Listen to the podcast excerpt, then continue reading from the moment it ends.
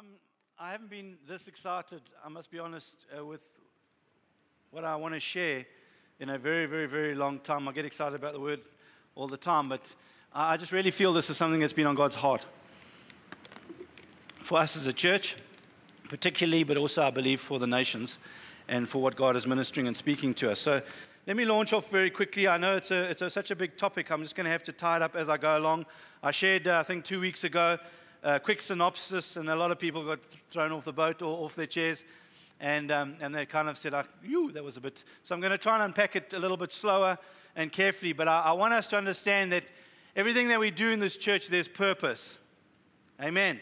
There's a mandate, there's a, there's, a, there's a strategy that God has, there's a reason why He created 24 7 church in this community for such a time as this. And everything that we do is around that purpose. And I want every single one of us to understand in 24 7 that you were wonderfully uh, uh, brought into this local body, your different giftings, who you are, your uniqueness was brought into this body. All those different parts were all brought together to uh, unite together to be able to fulfill that purpose. Amen. So you're all strategic, you're all important. And uh, what I want to try and do is over the next little while, too, is unpack and make sure you know and understand how you as an individual fit into the big plan and how, important your role is. And if you fulfill your role, it fulfills the big picture. Amen. It's nothing worse than being in a company doing your little part, whatever, but not being able to see what your part actually does it really matter. Does anybody notice me? How, uh, you know, you kind of lose motivation or, or, or, or in that. Amen. So I want us to see all of that. So I'm going to try and give the big picture and then try to uh, wrap it up uh, this morning and show you a little bit of how uh, our different parts fit into that. Amen. So the first thing I want to just explain or just go through this morning is that the enemy understands and knows what God is about and what he's trying to do. So he's always going to bring the counterfeit. Remember that he's not the creator, so he's always the counterfeit. He's been there from the very beginning. He's watched man. He knows how we operate, where our weaknesses, where our faults are. So I want you to understand that you will swing one of two ways. And in the end of the day, when it all comes together, and if you go and read your Bible, it helps you see the end. It's so wonderful. I'm telling you, I love when I know what's going to happen at the end of the game to actually enjoy the game because I know exactly how it's going to end. It's so wonderful that God gave us a picture and He tells us how it ends, and then He says, Come on, let's enjoy the game. People are getting so uh, irritated, frustrated, they're, getting, they're freaking out, and uh, they're even getting deceived or getting pulled in the wrong direction when they've actually seen the end of the game. Come on, church. So here's the reality. The reality is, friends, we live in a world, whatever, that's bombarding us with a philosophy. It's bombarding us with understanding. I don't want to pick on Hollywood. I don't want to pick on anybody. I just want to say that there is a philosophy in a group of people. It doesn't have to even be a large group of people, but if they get enough influence in our lives, they will be declaring and speaking a philosophy over our lives. That at the end of the day, friends, is an antichrist and anti the gospel. Amen. And you will either be flowing with the one or flowing with the other, friends, but you can't. There's no middle camp, friends. When it comes to the end, and I said to you in the last picture, there will be those that will be for Christ and those that are against Christ. There will be sheep and there will be goats. There aren't any camels. There's sheep and there's goats, friends. There's those that have accepted Jesus Christ, given their life to Him, surrendered to Him, and those friends that will bow their knee. I don't know if we get that picture and that understanding. Breaks my heart. I don't want anybody to have to be forced one day because they will bow their knee. You might think, oh, but some people are so arrogant and they hate God so much when they see Jesus. In the final trumpet call, friends, they will bow their knee. They will not be able to do anything else except bow their knee, friends. But it will be too late. May God help us that we are not part of a community of people that lose sight of the big picture, friends, and that this thing is way bigger than us and ourselves. What God meant and designed, friend, the enemy has tried to twist and turn, friends, through self. So when we look at the Bible, when we look at what I'm trying to share this morning, I want us to understand that what God designed and created for us is to be a spiritual people. Understanding as you all sit here this morning that God is spirit. And when He designed and created man, He created him to be a family to be his people, to be a home, to be a house, to be a place where He could come and dwell, where He could operate and walk amongst us and live amongst us, and we could be together as one, friends. And that picture, friends, is a spiritual people. I'll unpack it over time, friends, but if you go back to the very beginning when Adam and Eve were created, friends, you will understand that God, who is spirit, walked in the garden with them. Friends, it was, He created a spiritual person. First and foremost, for us to understand this morning is that man is made up of three parts. We got that as a church. He's made up of spirit, soul, and body. Friends, he was formed and created from the dust of the earth as a body. God came along, friends, and he breathed inside of man. And when he breathed inside of man, he left uh, something of a spirit within man and when that spirit and the body united together, a soul was created. What is a soul, friends? A soul is your intellect, your emotions, your will. The soul is who you are, it's your personality, what makes you unique. It what makes Hannah Hannah. It makes Courtney Courtney. It what makes Rachel Rachel. Rachel is not Hannah. Hannah is not Rachel. And that's not because they have different bodies. That's not because they have different spirits. That's because they have different souls. We got that. The unfortunate thing is that when God created us, He created our spirit, soul, and body. Our spirit ruled and was in control over our soul, which was in control over our bodies. They were all united as one. The life of God was able to then flow as one unit, friends. They were in a glorified a place and position, friends, where God, now as spirit, and they were one, where they could walk and commune and they could operate together. But then along came uh, uh, uh, the enemy, tried to deceive uh, and what happened is, as soon as they chose to eat from the tree of the knowledge of good and evil, please, can we catch this very much? Call the tree whatever you want, friends. It's not sin. It's the tree of the knowledge of good and evil. It's choosing to go self route instead of God route. Call it my way tree. Forgive me, the insurance company, but I'm not picking on any insurance company. The Maui tree or the self tree or the, the stupid tree. When man chose to go the stupid tree route, friends, then what happened is it says there, if you eat from that tree, you will surely die. He didn't die where uh, he fell down. What happened is the life of God separated from his spirit. His spirit man died, as it were. Anything that's separated from God is dead. Yet man carried on to continue to exist and walk around. There are people walking around on the earth today who don't know Jesus Christ. They're walking around and they're breathing. There is a life inside of them. It's not the life of God. Have we got that? Do you understand that, friends? If you come to the end of the Word of God, you will find out that there are two deaths. One death is a physical death, the second death is a spiritual death. The reason why there is such incredible fear and, uh, and, and, and uh, around death, friends, is because if we die in the state that we're in of sin, friends, there is a huge fear because then we will eternally die. 1 Corinthians chapter 15, you can go read it, you'll understand. I'll unpack it another time. But simply put, friends, the reason why death, where's your victory, where's your sting, is because Jesus Christ took care of sin. So, friends, every single one of us is going to die once. It's appointed for man to die once and then the judgment. But the reality is, if you've taken care of sin, I have no fear anymore of the second death. Why? Because I am now a spiritual person. My spirit has been made alive. So when I sinned, friends, Adam and Eve sinned, and then throughout the whole, we can read it, the Bible tells us everybody then sinned, and sin came into the whole world, and so death came through sin. At the end of the day, friends, what happened is the soul and the spirit, the, the spirit had died, the soul came together, and the soul and the spirit became one, basically in God. And if you go throughout the Old Testament, you'll find out that, that the Bible relates to the spirit and the soul, often interrelating. The same, it uses the same word often for the spirit and the soul. They were one. They were united together. It was hard to differentiate between the two of them because the spirit was dead and the soul was ruling. And then when God came and Jesus came to make us alive, friends, not only, friends, did He make my spirit man alive, but He came and He breathed His life and who He is. Holy Spirit came to dwell inside of me. My body is now the temple of Holy Spirit. Not only is my spirit made alive, but I have the Holy Spirit inside of me. We must understand that when that was to happen, friends, He gave me the opportunity and the ability to once again walk in the same way Adam and Eve walked, but even better. Because Adam and Eve, friends, had to go to the tree of life. He said, Eat from the tree of life. You and I don't need to go to the tree of life. The tree of life is inside of you me. Oh, no, man. friends, He came to dwell inside of us. We have life within us, friends.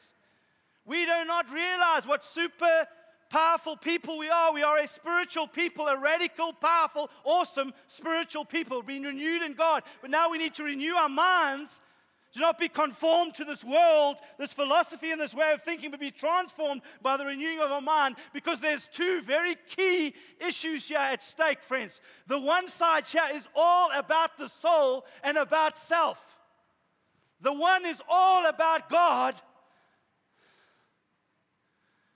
It's all about being a spiritual person. There's one defining thing about a spiritual person. Unless a grain of wheat falls to the ground and dies, it remains alone. A grain of wheat has to die, and then it brings up an incredible harvest. It's a picture of Christ, it's a picture of the body, it's a picture of the church, it's a picture of us. Unless we fall to the ground, it's like a, a little seed that goes there and goes, I refuse to die. It will remain alone, friends. There's far too many of the church, friends, that are wanting to live in Sunday and they have not embraced Friday. And Friday comes before Sunday. The crucifixion comes before Pentecost. We are a spiritual people, friends, but we have to brace and understand that as a spiritual people, we died in order that we could become a spiritual people. You know, if you go, and these are so much, but let me just, if you go to uh, Genesis chapter 11, do I have time to even in Genesis chapter 11, what happens in Genesis chapter 11? It's the Tower of Babel. If you look at the Tower of Babel, let me just read you something from there about the Tower of Babel. Now, the whole earth had one language, the same words. And as people migrated from the east, they found a plain in the land of Shinar and settled there. And they said to one another, Come, let us make bricks and burn them thoroughly. And they had bricks for stone and bitumen for uh, mortar. Then they said, Come, let us build ourselves a city and a tower with its top in the heavens, and let us make a name for ourselves, lest we be dispersed over the face of the whole earth. And the Lord came down to see the city and the tower which the children of man had built. And the Lord said, Behold, they are one people, they have one language. And this is only the beginning of what they will do. And nothing that they propose to do will now be impossible for them. Come, let us go down, let us confuse their language so that they may not understand one another's speech. So the Lord dispersed them from there over the face of the earth, and they left off building the city. Isn't that powerful? Understanding that was going on there. That these were people that had the same one language. They were one people, friends. And often, what we do is with the Tower of Babel and that story, as Christians, we go, they were trying to build a, a tower to the Lord. What they were actually trying to build, friends, is a city. One people united together, building a city. And God says, if they carry on like this, nothing will be impossible for them. God said that. That's the word of God, friends. Here's the reality there are two journeys here, friends. What will happen in the end times, and I prophesied, I'm not even a prophet, but I will prophesy it, and I will tell you that man will get together as one people. Because he wants to build something for his name. He wants to build a city.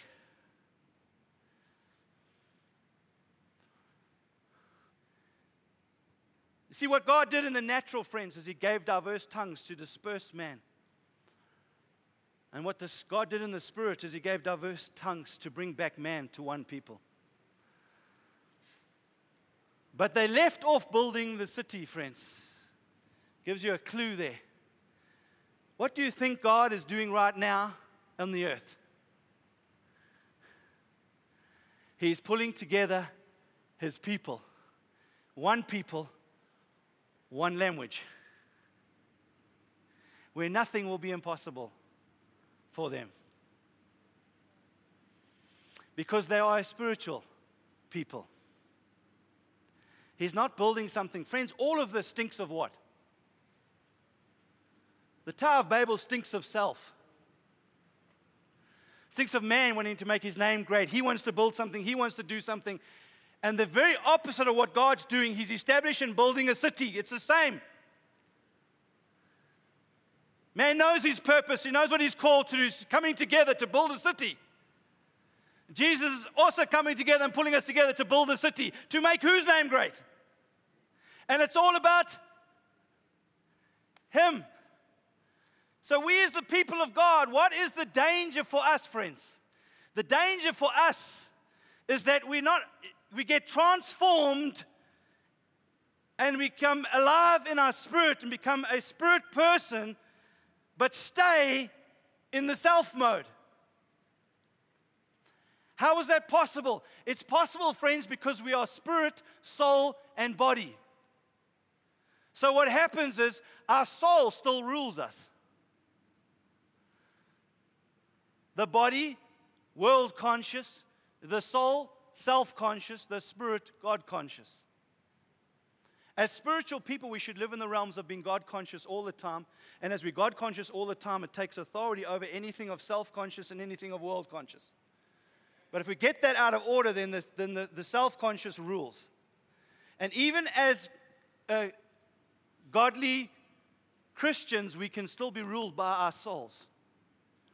So, the journey of what I'm trying to take us on, friends, is that we've got a whole lot of people sitting in the church as carnal Christians. People who have got born again, who have been made alive by the Spirit of God, who are actually spiritual people but are being led by their flesh and by their soul.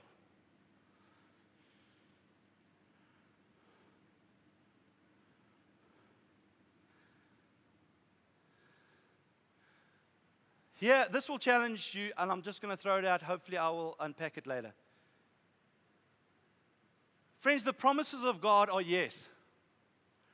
All God is asking that you add your amen. The promises of God are because of the finished work of Jesus Christ. The promises of God are because of the cross of Jesus.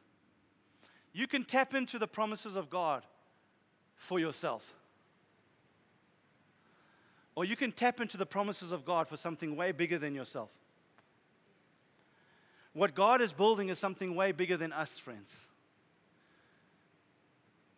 It's, not, it's time for the church to stop it and to wake up and to realize, friends, we are not coming here on a Sunday to get taught and trained how we can apply the promises of God and, we can, and, and how it can affect and bless our life. We're here as a church to build a city.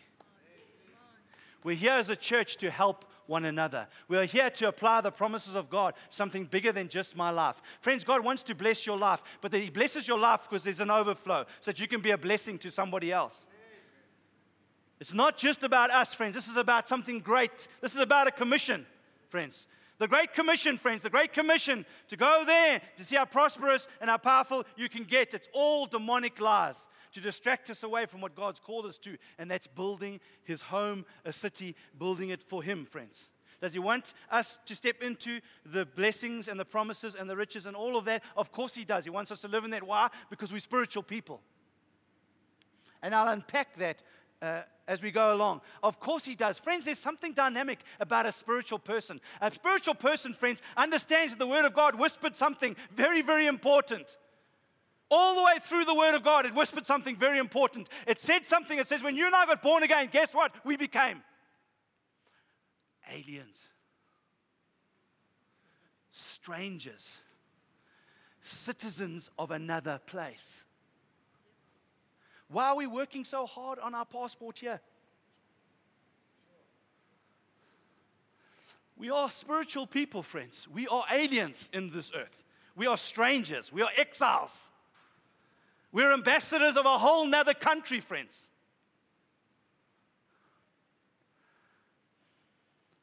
See, and this needs to be preached over and over again because I'm feeling it in my spirit, man. It's going, woo! Woo, bing. See, the reality of the gospel, friends, is such a powerful reality that God shifted us and changed our citizenship. He changed where we're from, which changes our value systems. It changes everything. So we can come to church, friends. And of course, God wants to help us. He wants to bless us, take care of us. Absolutely. He wants all of that, friends. But not just for us, friends. Not just so that we can get we get, so we can have this nice life, friends. So that we can go back to the high walls.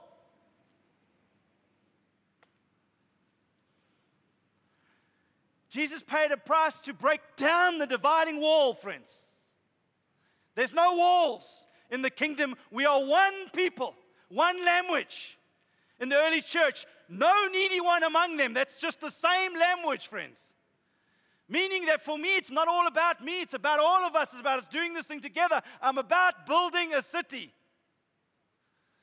And just like in the Bible, the demonstration all the way through was they built the wall in front of them, they built the wall next to them, they built the wall around them. They built the wall wherever they could build together as a community of people because the wall was about the city, it wasn't about them.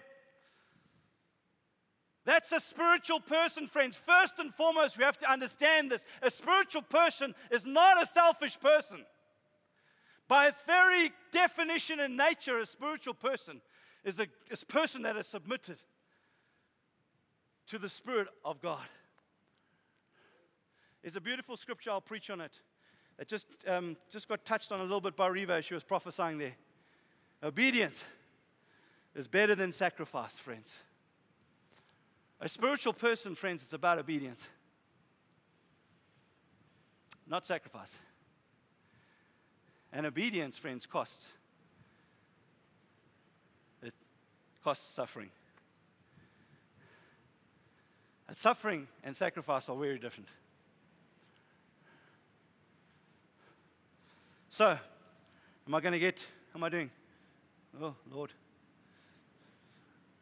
Okay, not doing so well. Okay, so let me, let me quickly run through the, the Bible quickly with you and just help. Hopefully, this helps for us as we launch off. Okay, so, never mind. So, in John, in John chapter 20, verse 22, Jesus died on the cross. He rose again, whatever now. The disciples, they're hiding in the room. Um, it's a, it's a, a, Sunday. It's actually a Sunday evening. And they all are kind of, they, they locked up the doors and everything because they're a little bit scared of the Jews uh, or what's been going on. And Jesus appears to them in the room, speaks to them, peace be with you, uh, shows them his hands and feet. And then the Bible says that he breathes on them and says, receive the Holy Spirit and they get born again. And their spirit is made alive. And now they're born again, and it's wonderful. And Jesus says, But okay, ho- hold on one minute. Don't go anywhere. Don't j- leave Jerusalem. Just tarry and wait in the upper room until the Holy Spirit comes. So they're born again, they've been made alive in their spirit. But he says that's step one. Now wait, don't do anything yet, just wait isn't it amazing the story? Let's think of the story of Jesus. Amazing story about Jesus. The only little tidbits that we get of his whole life was whenever he's 12 years old, uh, they go to Jerusalem um, to, to, to do the, the normal uh, thing that they do when Jesus was 12, paying homage, whatever, the, uh, sacrifices and what have you. And Jesus is 12 years old. He goes there, they do it all, and then they're on their way back. And as they're on their way back, um, they take a, a day's journey, a day's journey a day's journey from Jerusalem. They think that because it's a big caravan, that all, that all, the kids are running around, all the cousins, and with the aunties and uncles, that Jesus is just around somewhere. They get there, you're talking probably at the night time. At the night time, they suddenly realize, hold on a minute, he's not here at any of the fires. Where's Jesus? Trying to find out Jesus is not there. Woo! Panic. Okay, get a head off. Another day's journey back to Jerusalem. They get, arrive at Jerusalem, they spend three days looking for Jesus, and they finally find him at the temple. And when they find him at the temple, they go, Oh, you're not, you don't understand. You have been, it's been so distressful. How many parents here, if you haven't fa- lost your child for five days? I can't imagine. Maybe the Bible keeps that part out. But I can't imagine what Mary and Joseph were saying or doing. But Jesus says, Why were you looking for me? And why did it take you so long? Just come to my father's house. 12 years old. But you don't hear much about whatever Jesus was doing because if you read it there, it's Luke chapter 2. You can go read it, I think, towards the end, the 40s verses. Right at the end there, it says that uh, Jesus submitted himself to Joseph, and it says he grew in wisdom and stature and the favor with God and man. But you don't hear anything, and then Jesus suddenly goes to the river, he gets baptized. And once he gets baptized and he gets, receives the Holy Spirit, then he steps out and begins to minister. Hold that thought. The disciples, they've got been made alive. Jesus says, Hold on a minute, just wait for the Holy Spirit. Then the Holy Spirit comes, and the Holy Spirit falls at Pentecost, and he fills them. Not only does he now fill them, friends, but he gives them what? A new language.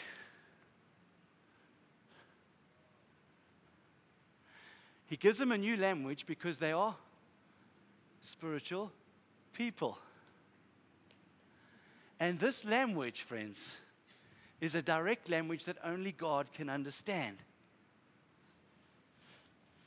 If you go to 1 Corinthians 14, if you just go there just for a brief moment, I'll, I'll read a few things just to help you.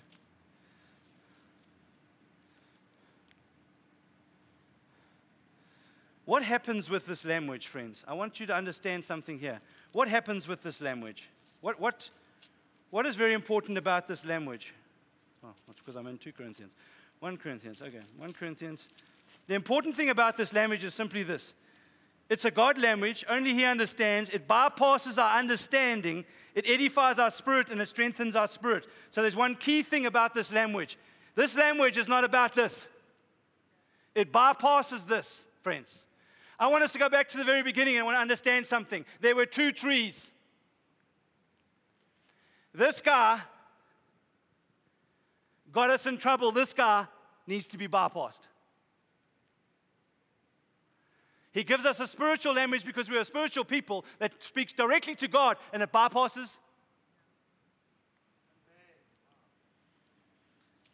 Romans chapter 14. Pursue love and earnestly desire the spiritual gifts, especially that you may prophesy. For one who speaks in a tongue speaks not to men, but to God. For no one understands him, but he utters mysteries in the Spirit. On the other hand, the one who prophesies speaks to people for their uh, upbuilding and encouragement and consolation. The one who speaks in a tongue builds up himself.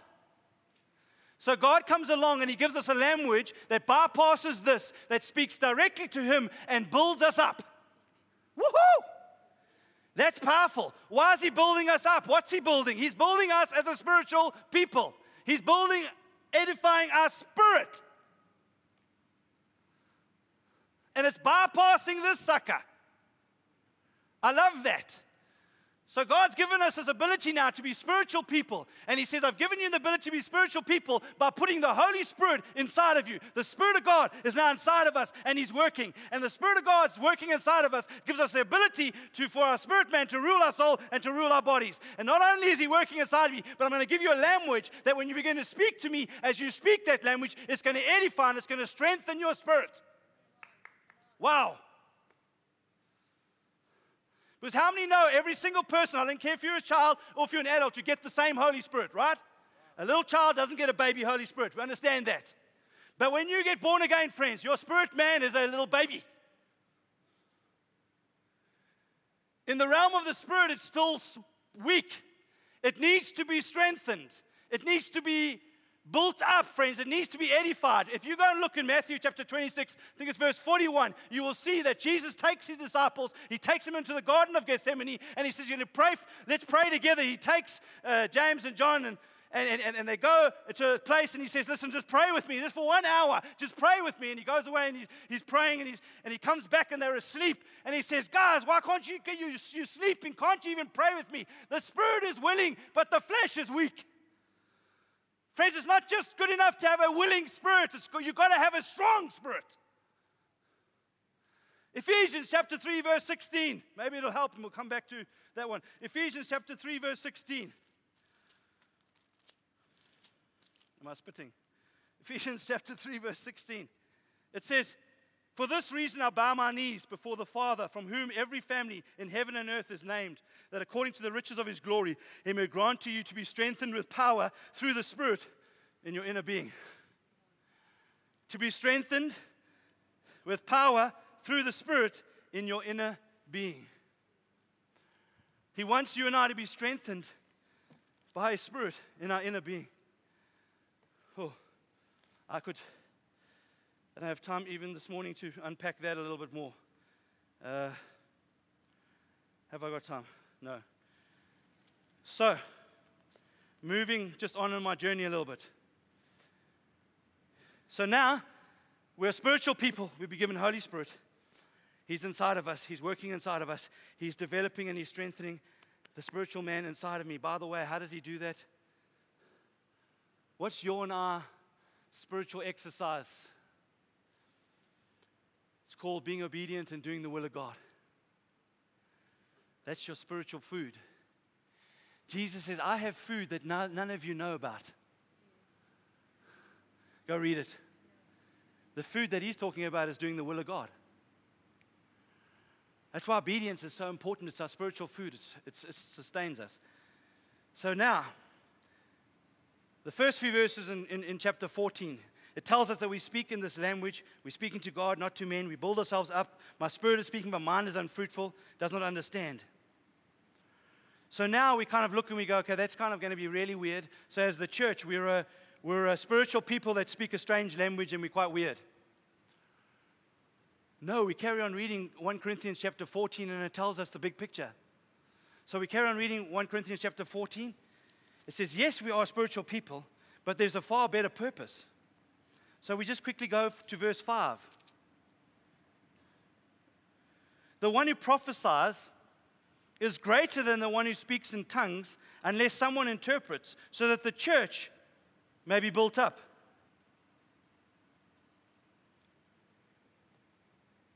Oh, this is interesting. So the one who prophesies is greater than the one who speaks in a tongue unless he interprets, because the church is being built up. So, catch this. If I speak in tongues, get the interpretation, and declare the interpretation to you, it's the same as prophecy. However, if I just speak in tongues, it's bypassing your mind. Your mind is unfruitful, it's unhelpful. It is far better to prophesy. Why is it far better to prophesy? Friends, because the purpose is to build the church. We're building a city. We are spiritual people because we're building a city.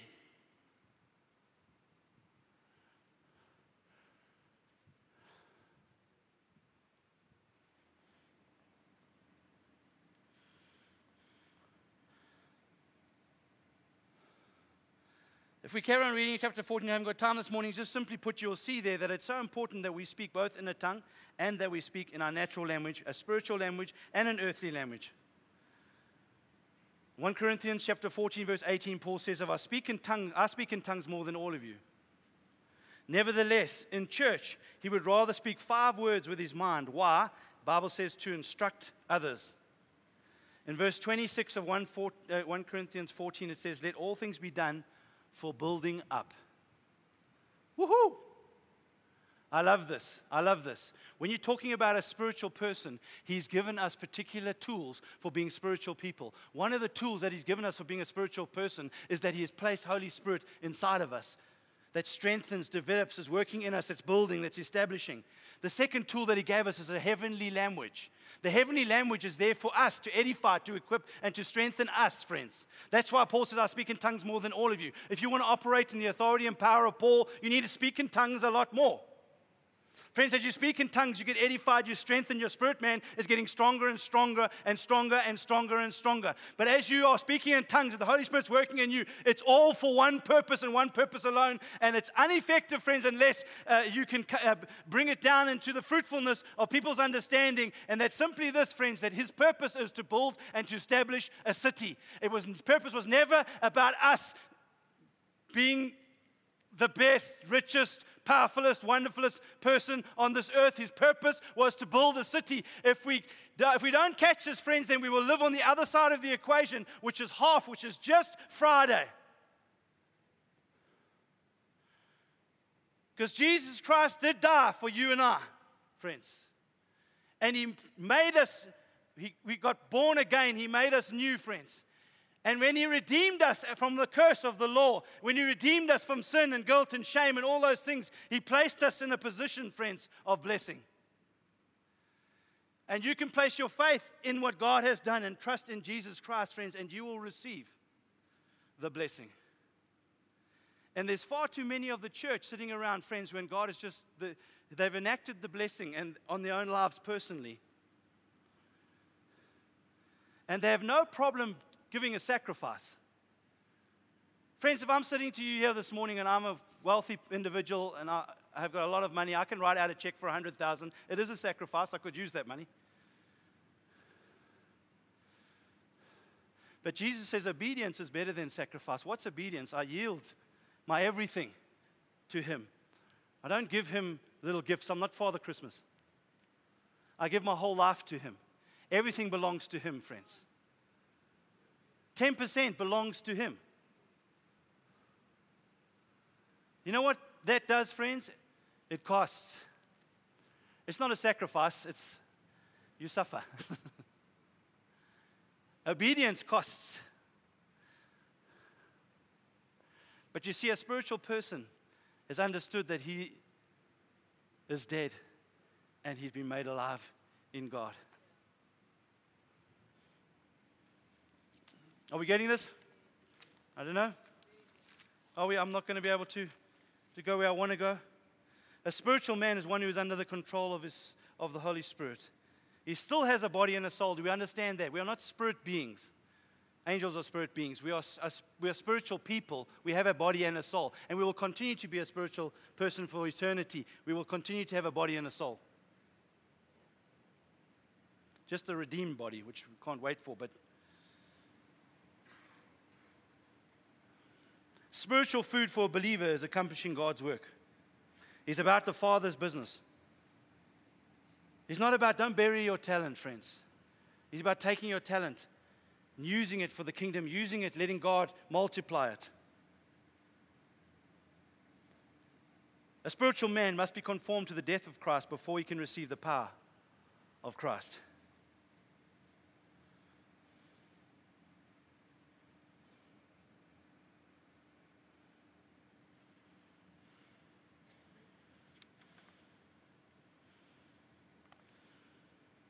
I'm going to land.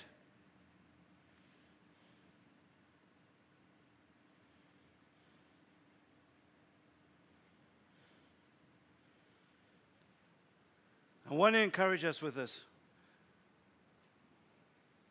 That although a lot of people don't walk in this fullness, friends, it is the God given inheritance for every single believer. Our inheritance is eternal. We live in a world which is bombarded with philosophies and understanding of a earthly and of a natural realm.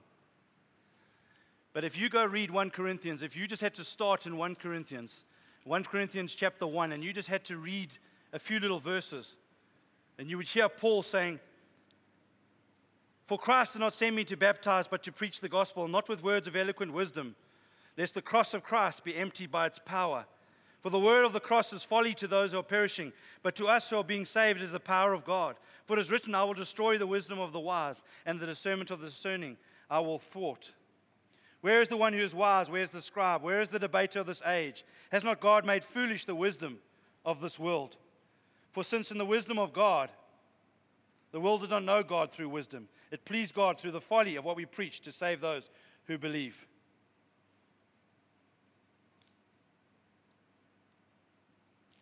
There's so much in there. I could carry on reading.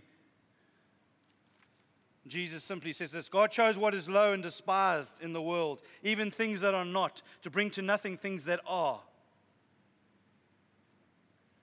so that no human being might boast in the presence of God. And because of him, you are in Christ Jesus, who became to us wisdom from God, righteousness and sanctification and redemption, so that it is written, No one will boast in the Lord.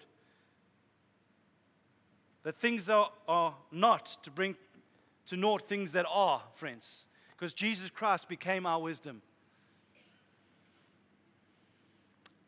And from that, I was reading from there, uh, from 1 Corinthians chapter 1. I haven't even gone into 1 Corinthians chapter 2. But as you go into chapter 3, it says, But our brothers could not address you as spiritual people, but as people of the flesh or carnal people, as infants in Christ. The whole point, and we'll unpack it, of Corinthians, friends, is simply to say that this, this wisdom of man, it's folly, friends. There has to be a shift and a change to the wisdom of God. The reality is, Jesus Christ became our wisdom. Friends, you don't longer have to go to God to ask Him for wisdom. Christ became your and my wisdom. And although what I'm telling you this morning might be challenging your intellect, I want to tell you right now that it's folly. That natural wisdom, friends, but the, the wisdom that comes from above, the wisdom that comes through Jesus Christ, friends, is that God has supernaturally put in place an amazing plan to raise up a spiritual people. To raise up a people that walk by the Spirit. Uh, raise up a people that live by the Spirit that are not swayed by anything of this world or whatever happens in the world because they come from another world. They are aliens and exiles and, host- and hostiles. They're aliens and they are strangers, friends. How do you and I fit into that picture, friends? How, does it, how do we operate? Well, we as a church, friends, why are we about what we're about? Why do we, why do we want to be love lived out? Because that's what this city is. It's a city of love, friends. This is, a, this is a family city. Why do we have children's church? Because we're a family. And we want to attract people that have got kids and that have come to the family. Isn't that what we want, friends? Otherwise, let's close it down. Then what are we building? We're not a spiritual people, then. We're just a selfish people. We're saved, friends, but we're carnal. We're looking after our own interests, our own selves. We come together just to find out what we can get. And we'll pay a bit of a sacrifice for that.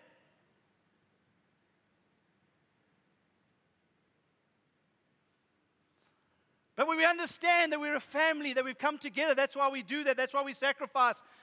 That's why we suffer at times. Oh, but you know, I'm going to miss the service then when I'm in the children's ministry. But I'm building something, friends. I'm establishing something I don't really like. I'm, I'm a shy person. I don't like shaking hands. I want to shake hands because I'm building something. Get over yourself and shake somebody's hand. Talk to somebody because it's a kingdom and we're establishing what He's trying to build as the people of God. Amen. I'm not about myself. I've got to say, soul, power in the name of Jesus. And if I'm feeling weak, sometimes the spirit is willing, but the flesh is weak. I need to go and pray in tongues. Allow Holy Spirit to come. It's why we, we're after the presence of the Lord. Why are we after the presence of the Lord? As a church, while these big rocks, while they establish as foundations in the life of this church, we're after the presence of the Lord because we're a spiritual people and the, and the Spirit within us wants to connect with His Spirit. Amen. So we come together on a Sunday. This isn't just a little thing, friends. This is actually the people of God getting together, pressing into God, connecting with Him spirit to spirit. I haven't even got to the scriptures of exciting things, friends, that when you're in the spiritual realm, friends, how many of you know? Let me throw this out quickly and I'll get you coming back. When Jesus said he was dying on the cross and he said, It is finished, friends, what was finished? He died 2,000 years ago. We've got 2,000 years of history, friends. What's finished? No, the world has got kaput. What was finished, friends? Where was he looking and where are you and I looking? You see, he, when he said it's finished, friends, he looked in the realms of heaven. And he said, It's finished. It's a done deal. Now, when I come before Him, friends, we, we use these cliche things so easily in church when actually they're powerful and very important. We go, we don't come uh, towards or we're not fighting for victory, we're coming from victory. Take that, tear it up, and throw it away if you don't have a revelation understanding of what you have just said. What you've just said is Jesus said, It is finished. Where? In the realm of the Spirit, it is finished, friends. And now the beautiful opportunity to tap in as a spiritual being into the realms of heaven where it is finished. And I can call things that are not as though they were. Why? Because it's finished there, friends. But where am I looking? Because why? When you're a spiritual person, what happens to a spiritual person? They live by faith, not by sight. Whoa, now I'm starting to get so excited. You can see, and I've gone over way over time. The reality, friend, I get so excited because suddenly I realize wow, this is the church. We're a spiritual bunch of people, not earthly people. We're a spiritual bunch of people. We're tapped into the realm of the spirit where it's finished. And so I go in there and I'm very confident and I live by faith. Why? Because I got to believe God because it's not, I can't see it. I'm not living by what I see, I'm living by where He's seeing. Amen. And then I could call things that are not as though they were because it's finished in that realm. Otherwise, where am I looking and what am I looking at? Friends, where is truth? If I'm looking in this realm, I'm looking at facts, I'm looking at the physical, I'm looking at things that I can see. That's not truth. Truth is Jesus Christ. Truth, tr- truth, friends, that's where you've got to be looking. Look at truth. Now, when we don't use this little blase thing, I'm coming from victory. Why am I coming from victory? Because I've just been living in the realm where He is. I've been living in the realm of truth. My focus and my eyes are on truth. And now that I know truth, it sets me free. Woo! I feel so free. I know it. I've watched the end of the game. Whew, thank you, Lord. Half the Christians, though, they find the end of the game and they go and they say, let's take off our boots and let's go sit in the change and put our feet up and let's bring us a cup of tea.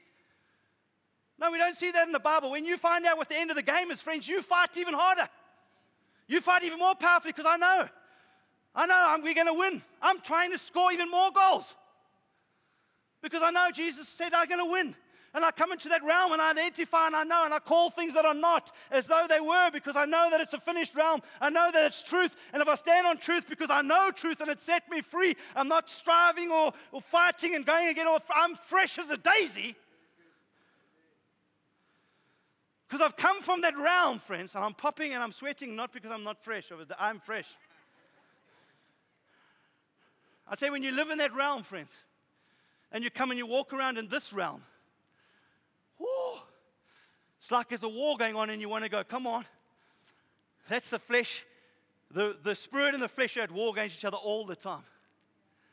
Yeah, yeah, what are you saying? What are you saying? You're never going to amount to much.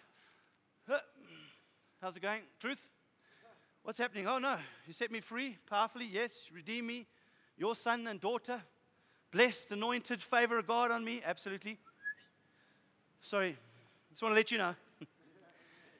just keep following and watch me because you're going to see truth. And truth is going to be revealed. I'm going to set you free. Because I'm not a nothing. But we are in this realm. Oh God, Help me.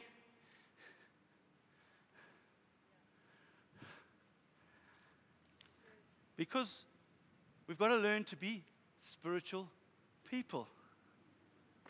Come on. How do we fit into that? Woo, powerfully, wonderfully. Put it all together and go, man, this makes it very exciting. I'm just here, I'm not just an arbitrary person sitting in the church. We're building a city here. I mean, they need plumbers, they need electricians, they need, they need carpenters, they need people that are good with their hands, good with their feet, good with their noses, good with their heads. I don't know, whatever. They just need people. And I'm part of this, and it's exciting. So I want to be part of this and I want to do all that's called to do because I'm building something. And I want to, I want to bring in people. I want to get uh, the, the community to come into this church, and I want them to see the city, what, what it really is. I want them to know. I want them to know what love looks like. Because the Spirit is no longer written it on tablets, it's written it on our hearts. We are now living letters, the Bible says. It's written here. Look at me. Amen. We've become living letters. We're working together. We're doing an amazing thing. And it's all part of the kingdom. So we don't get small minded. I just want to build 24 7 church. No, I'm building 24 7. It's part of the kingdom, it's part of church life. The churches have got to get together. We're building something, building a city which all works together. Friends, you only get clashes and divisions because the Bible says the reason why there's strife and clashes and divisions is because you are carnal. it's there, 1 Corinthians chapter 3, you can read it. It's only we're carnal, friends. There shouldn't be divisions and gossiping and all in, in the church. That's just we're carnal. We're building something great here. Amen. Now you can stand, rub your bums, say, whoo.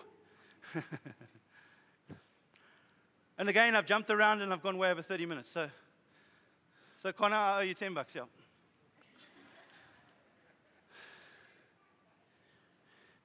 We're on a competition. He, he preached for 29 minutes or something last week. I said, I bet you can't preach for 30 minutes. I said, You're on. Okay, that was arrogance. So carnal.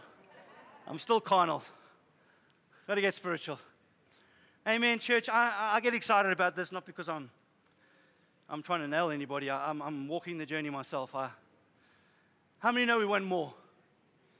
How many know that this isn't, can't be the finished work of Jesus? Amen? Can't be. There's got to be so much more in God.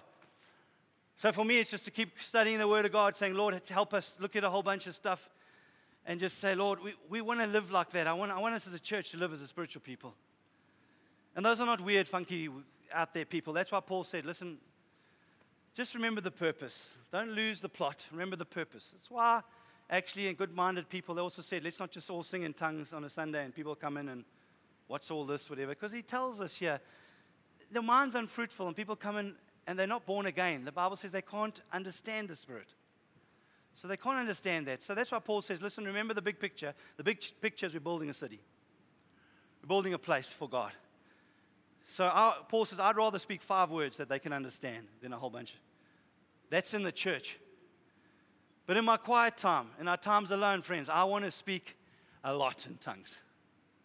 Why? Because I'm speaking to Him. This thing is not in the way. This thing is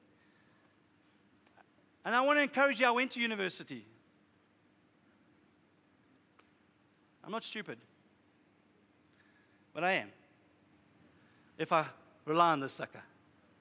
So I'm not knocking intelligence. Can you understand? We got that, hey, this morning. I'm not lo- knocking guys who go and study and, and all of that. I'm just saying, God's saying this guy got us in trouble in the very beginning, and it actually gets in the way sometimes. So just bypass it, speak in tongues. So I encourage you, if any of you here today and you've never spoken in tongues, come to the front after the service. We're going to pray for you that you get a language, a heavenly language. It's a beautiful thing. It's a wonderful thing. Does that mean if you, if you don't have the language that you're not been filled with the Spirit? No. I don't, I don't, I don't want to even go into that theology. I just want, I'd love that everybody desires to speak in tongues because it's such a beautiful gift that God's given us that we can edify ourselves, whew, build up our spirits. So, Father, I want to thank you. I've said a lot this morning, and I, I just want to pull it all together. And I want to say, if there's anybody here this morning, and maybe you've been sitting there going, I don't know why we need to, this whole spiritual people thing, why is he talking about it? I just want to hopefully have grounded you and pull you in, and hopefully over the next couple of weeks, I'll keep reiterating it. And I believe this is the most exciting, the most wonderful revelation opportunity for us in all our born again life. If we have not ever heard this, or we have heard some of it, but we, we've never really stepped into its fullness, then I want to tell you today God is wooing you and calling you to step into this and to live in this. We were designed to be a spiritual people.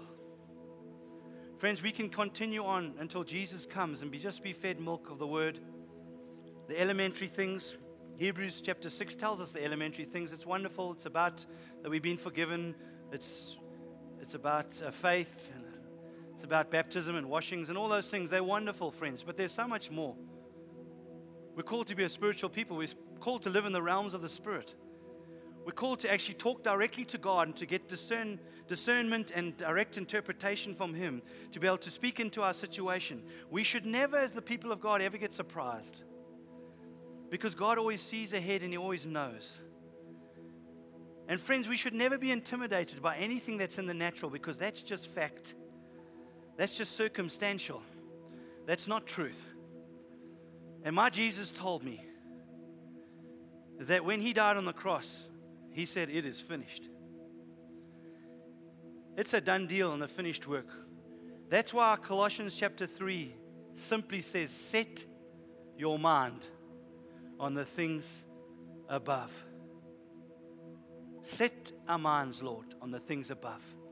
May we understand, Lord God, that we can overcome anything in this life because we are a people that have set our minds in the realms of the Spirit.